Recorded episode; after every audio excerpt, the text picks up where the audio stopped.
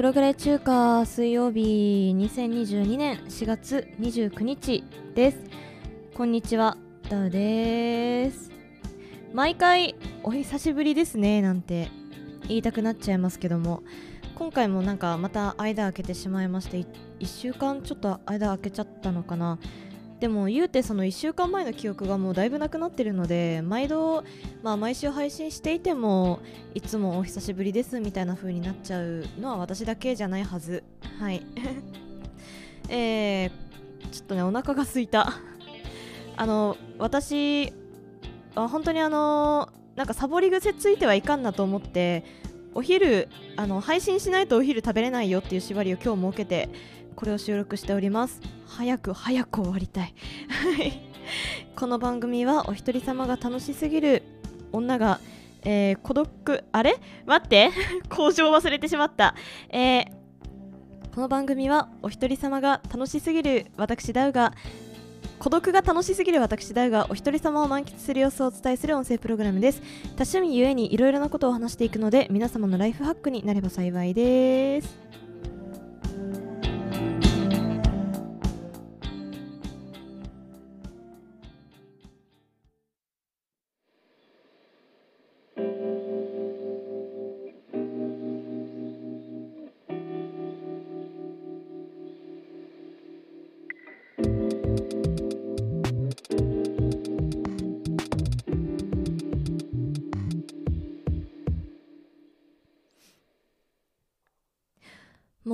つの話だったか忘れてしまいました。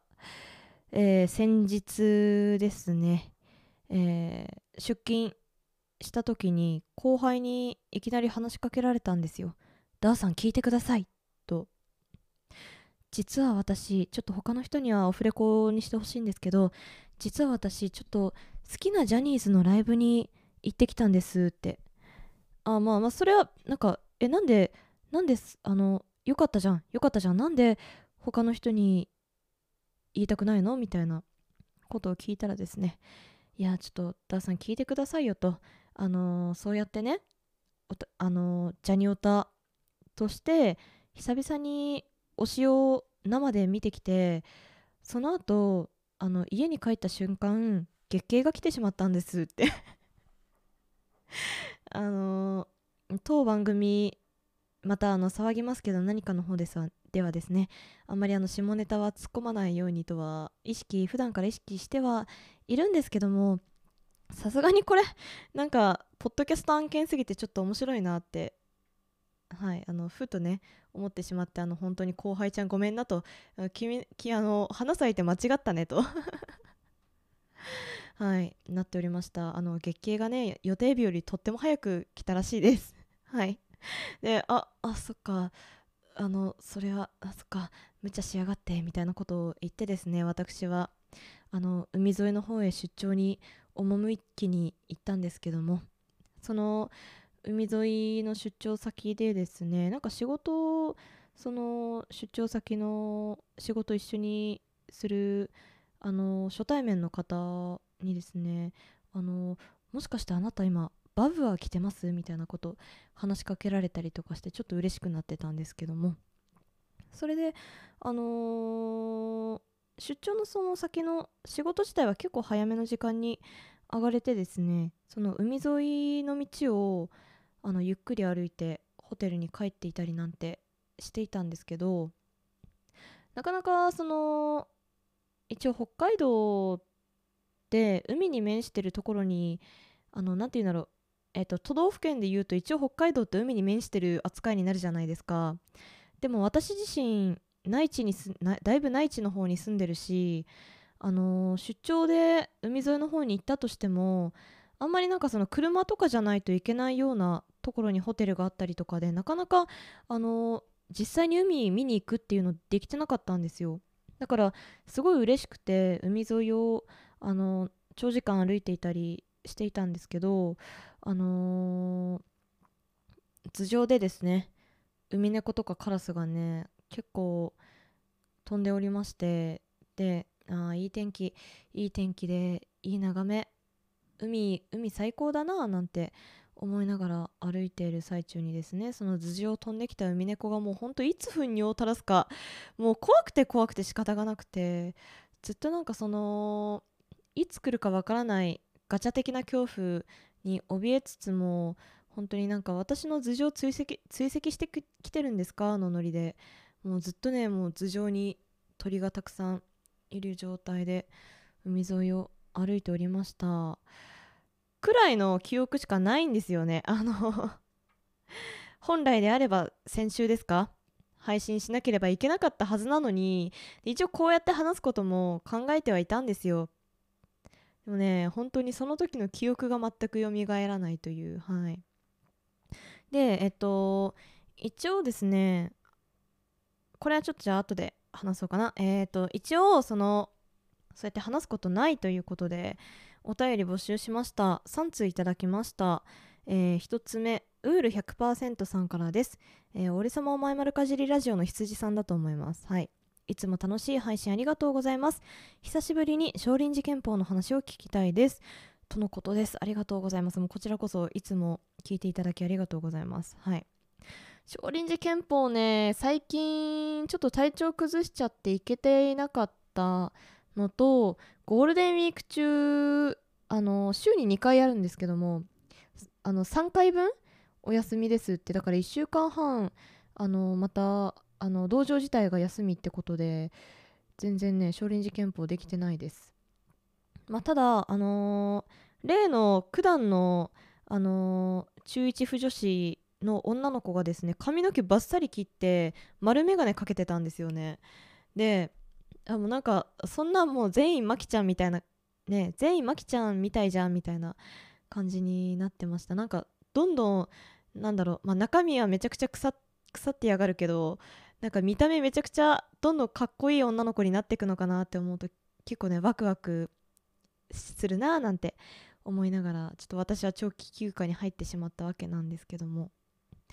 あとそうですね新学期に新年度になったことであの近くの高校の少林寺拳法部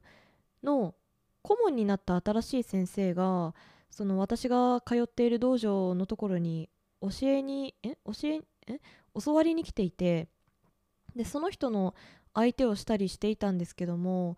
なんかあのその人自身が空手をずっとやってたみたい空手とか柔道とかなんかそういう武道系ちょちょこちょこいろんなのかじってたみたいで空手かなんかで黒帯持ってるって言ってたかな。それでなんかそんな人と私対マンでなんかあのなんかフリースタイルじゃないけどなんかや あのやらないといけないことになって。めっちゃ怖かったっすね。もう図体でかいしさなんか私自身結構普段からその中一婦女子のことをあの相対してるのであのー結構なんだろう溝落ちに蹴り入れちゃった時とかなんかちょっと強めに入れちゃった時とかごめんねみたいなこと言いながら結構あの恐る恐るやってるところがあったのでなんかもうどこまで力入れていいのか分かんないし分かんないし相手から来られるの超怖くてやっぱやっぱこれ強くならないと痴漢とか撃退できるようにならないなと思って。もうやっぱりなんかその相手が大きい男性っていうだけでだいぶ恐れをののいてしまうところがやっぱまだ私の中であるなって思ったので本当にね本当にあの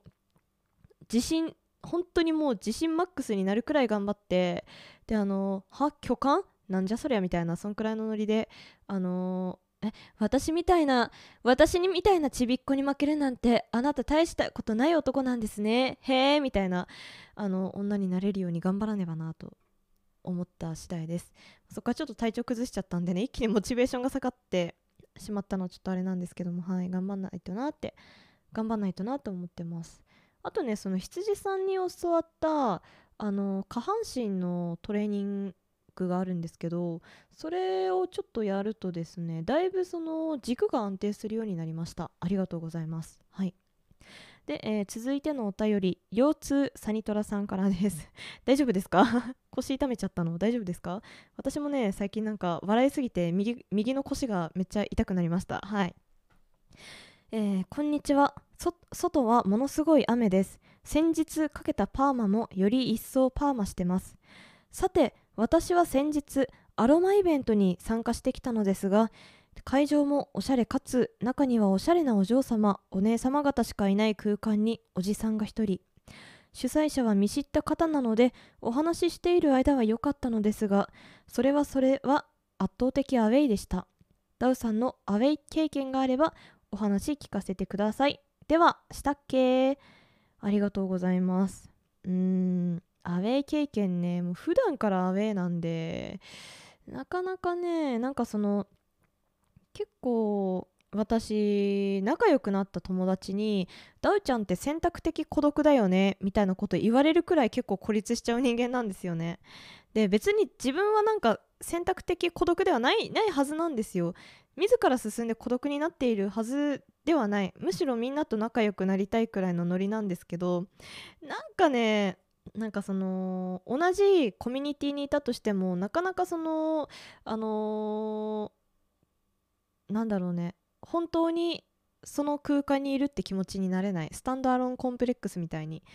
あーなってるのでもうアウェイ経験ねありまくりですよ本当に。あのー何があるかなアウェイ経験ね結構ねライブライブ行ってったりとかそのインディーズバンドのライブ行ったりとか昔してた時はあのー同じバンドが好きな人がいなかったりとかして一人で行ってでもなんかそのインディーズバンドで結構その内輪乗りのライブだったりするとただ私はそのバンドの曲聴きたいだけなんだけどなんか他の人たちがワイワイやってるせいで私なんだろうなんかみんなでなんか楽しく集まってワイワイやってる会みたいになっちゃっててそのライブ自体が。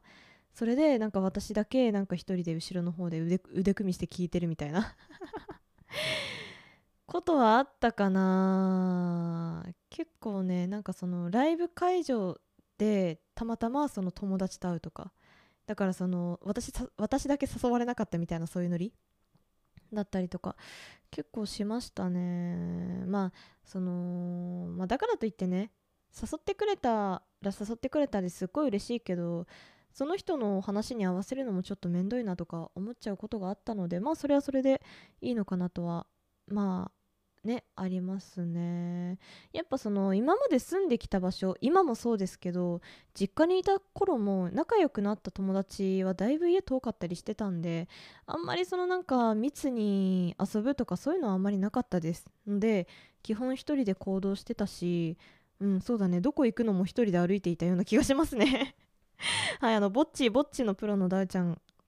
からしてみればもうアウェー経験も人生そのものがアウェーだわっていうね。あのところでございましょうか。はい。サニトラさんありがとうございました。で、えー最後ですね。実はあの私のマシュマロをやっててそれをたまたまね思い出したのでツイッターで募ったところ一件来ました、えー勤務先の事務員さん22歳女性がガチアニオタだガチアニオタだと部下からの情報により判明しました。雑談でもして早く打ち解けたいのですがどういった話題を振ればよいのでしょうか？それとも素直におじさんは業務以外の会話をしない方がいいのでしょうか？ありがとうございます。難しいよね。なかなかね。22歳でしょ？私よりも年下でしょ？私22歳の頃どんな感じだったっけな？でも22歳だからあのーもう本当に新卒とかだよね。あでもそっか転勤先の転勤先のってことはこのちょっとねどんな方なのかがちょっと分かんないからあれなんだけどおじさんなのかな？そのおじさんあの諸主様が転勤して今の仕事にやりついたということなので多分おじさんその諸主様ご自身はまだ新人さんの類なのかなと思うんですよ。で私の職場にも最近新人さんが入ってきましてその人がね結構なんかその自分語りが激しい系の方なんですよね。で ちょっとなんか愚痴みたいになるの嫌だな悪口になるのもすごい嫌なのであれだけどうーんとなんだろうその新しく入っえっとずっとその職場にいた人からしてみれば転勤してきた新しい人があの自分のことを自分から自ら進んでバババババっていろんなこと喋っちゃうのってなんかちょっとうんってうってなる人もいるんじゃないかなって思うんですよね。まあ、事実なんか私はその今の職場に新しく入ってきた人のに対する愚痴をなんか他の職員からいろいろ聞いたりとかしててあそういう風に思うんだみたいな感じにっていうのがあったのでもしかしたら自分からグイグイ行くとやっぱりあれかもしれないですね。だから、まあ、無難にあの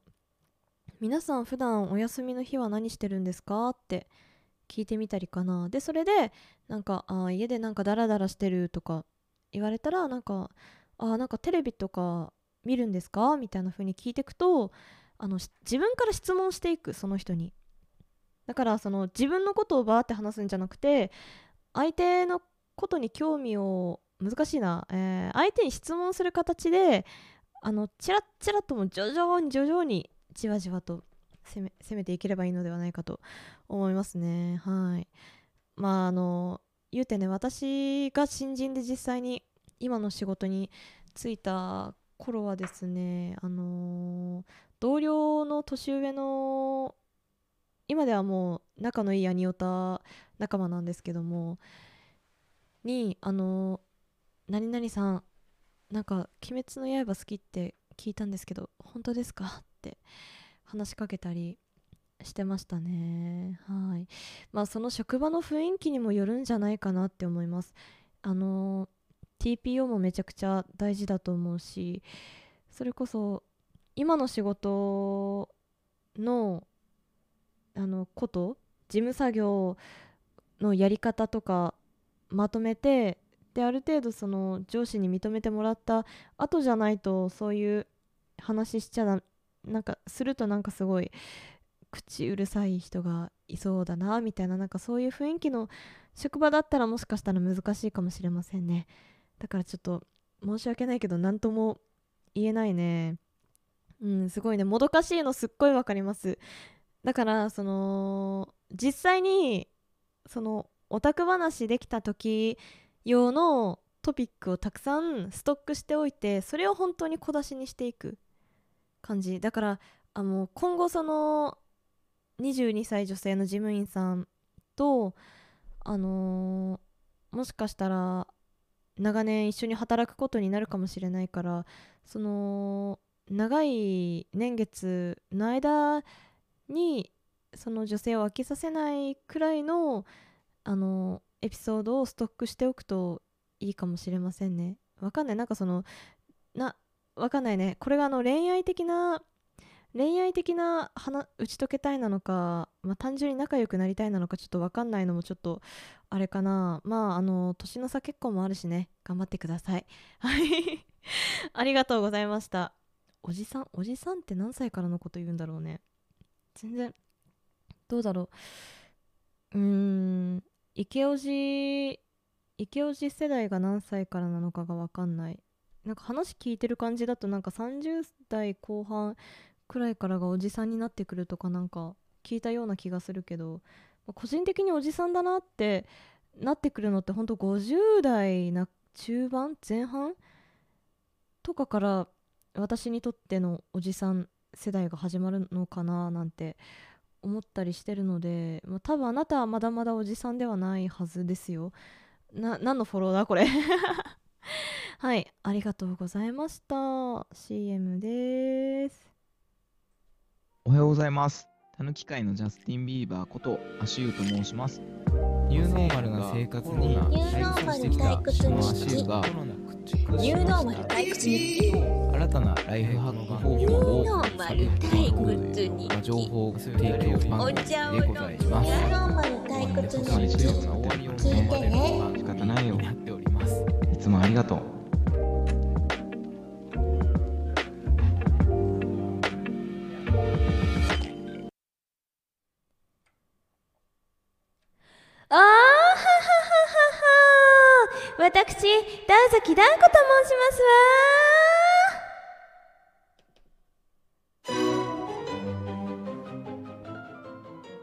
いや力入んね。ごめんなさい。あのお腹空いてるとマジで力入んない。あー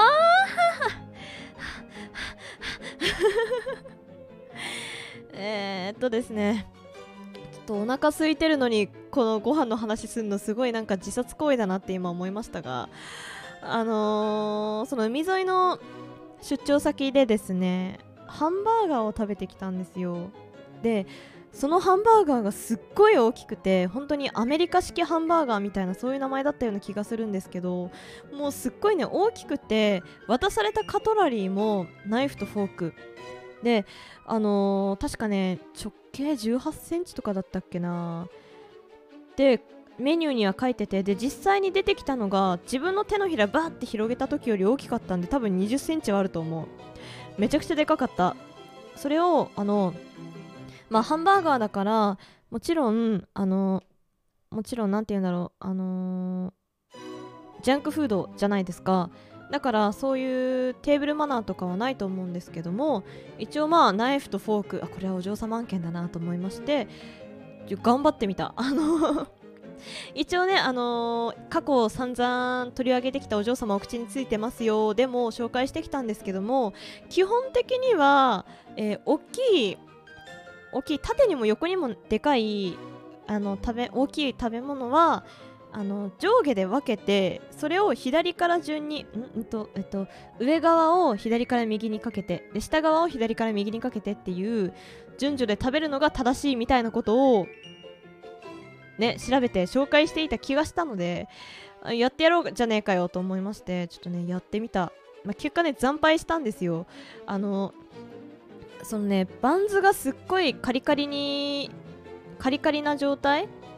だからなんかそのまずフォークをブスって刺した状態段階でもうねパラッパラパラッパラなんかそのなんて言うんだろうバンズの皮の部分がねめくれたりとかあのパラパラになって粉になってすごいぐっちゃぐちゃに なったりとか。であとなんかそのでもあのバンズの裏側にはサルサソースみたいなのが塗ってあって結構水吸ってたんですよね。だからその外はパリ中はしとみたいななんかそういう状態。でしっとりしたバンズでしかも結構なんかその粘着性のある生地だったのかな。でだいぶなんかそのフォークでフォークじゃないナイフで切るときに持ってかれる？他のあの切らなくていい余計な部分まで持ってかれる感じ？でだいぶねなんかもうほんと最悪でしたね。でなんかそこであのふと思い出したのがシュークリームの食べ方？シュークリームってあのーまあいろんな食べ方あると思うんですよ。それこそあのペコちゃんのほっぺみたいな感じのシュークリームだと本当にかぶりつくしかないと思うんですけどただあのー上下で分かれていてでなんかパリパリしてるような生地のシュークリームだと上側を取ってでその上側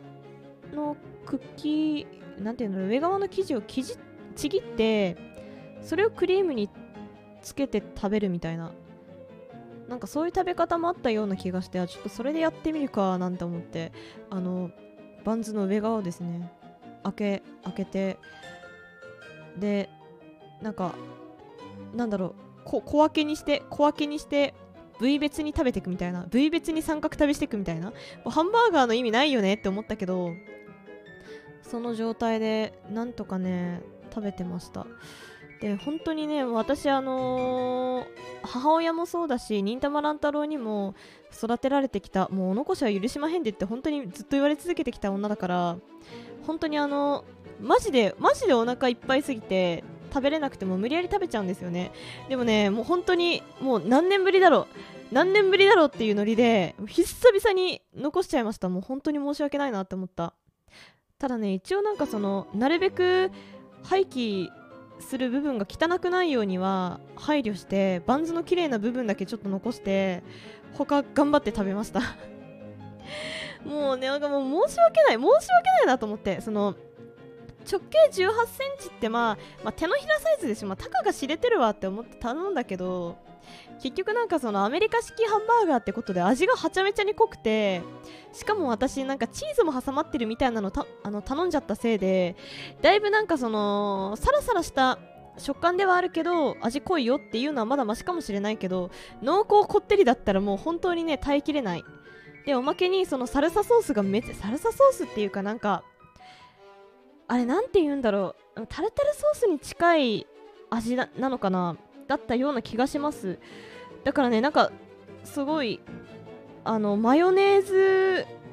要素のあるこってり感。もうなんかどんどん中性脂肪が中性心の高い脂肪がお腹周りに溜まっていく感覚。あの肝臓がどんどん脂肪で満たされていく感覚にすごいとらわれて。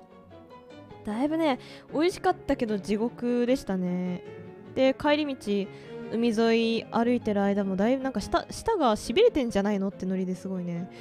大変だった。大変でした。まだまだお嬢様になるまで遠いかな。以上お嬢様お口についてますよのコーナーでした。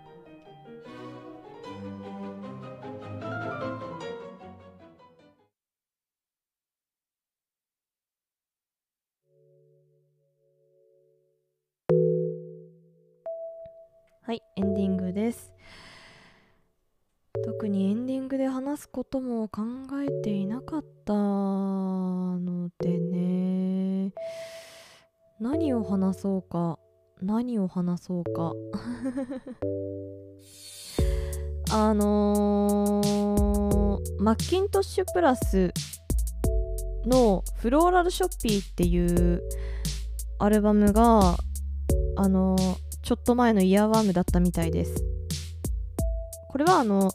あのジャニーズで月経とかあとあの頭上ウミネコ糞尿の恐怖とか書いてるメモに同じようにして書いてあったんですけども。あのー、YouTube とか Spotify には載ってないですね。マッキントッシュプラスのフローラルショッピーは。でバンドキャンプっていうあのー、サイト同人サイトっていうのかな。あの漫画で言うと DL サイトみたいな感じの音楽バージョンのあのバンドキャンプっていうサイトがあるんですけどもそこであの買うことができます。その中の特に一番最初の曲名忘れちゃったよ。一番最初の曲がすごい好きです、まあ、ただあのー、なんだっけその2曲目がね多分このアルバムで一番有名なんじゃないかな。あのリサ・フランクの「なんちゃら」っていう曲がねすごい有名だったはず。全然覚えてないね。あのー、ね本当にうろ覚えなことは基本的に喋んない方がいいんだよって最近沢なりでもあの反省いたしました。今後の戒めとしていけたらいいのではないかなと思いますけどもどうなんでしょうね。リスナーの方はその間違った情報を口走ってしまってるの聞いて何を思うんでしょうか？まあ後々訂正していればねそれはそれでいいとは思うけどただなんかその訂正するくらいだったら最初から喋んなとかそういう風に思われてたらどうしようかなとかいろいろ考えたりしている今日この頃でございます。難しい話だね。ダウちゃんもねなんかやっぱ教養のある人間教養のあるオタクになりたいのであのいろんなことをやっぱ得た情報を喋りたいんですけどもなんかそれをねうまくまだアウトプットできてない段階にいるので結構言葉間違っちゃったりとか情報が正しくなかったりとかすることがねあってなかなかうんもうポッドキャストも3年くらいやってることになるのかな？でもねまだまだ難しいなと思っております。精進せねばですね。それではさよなら。よろしくね。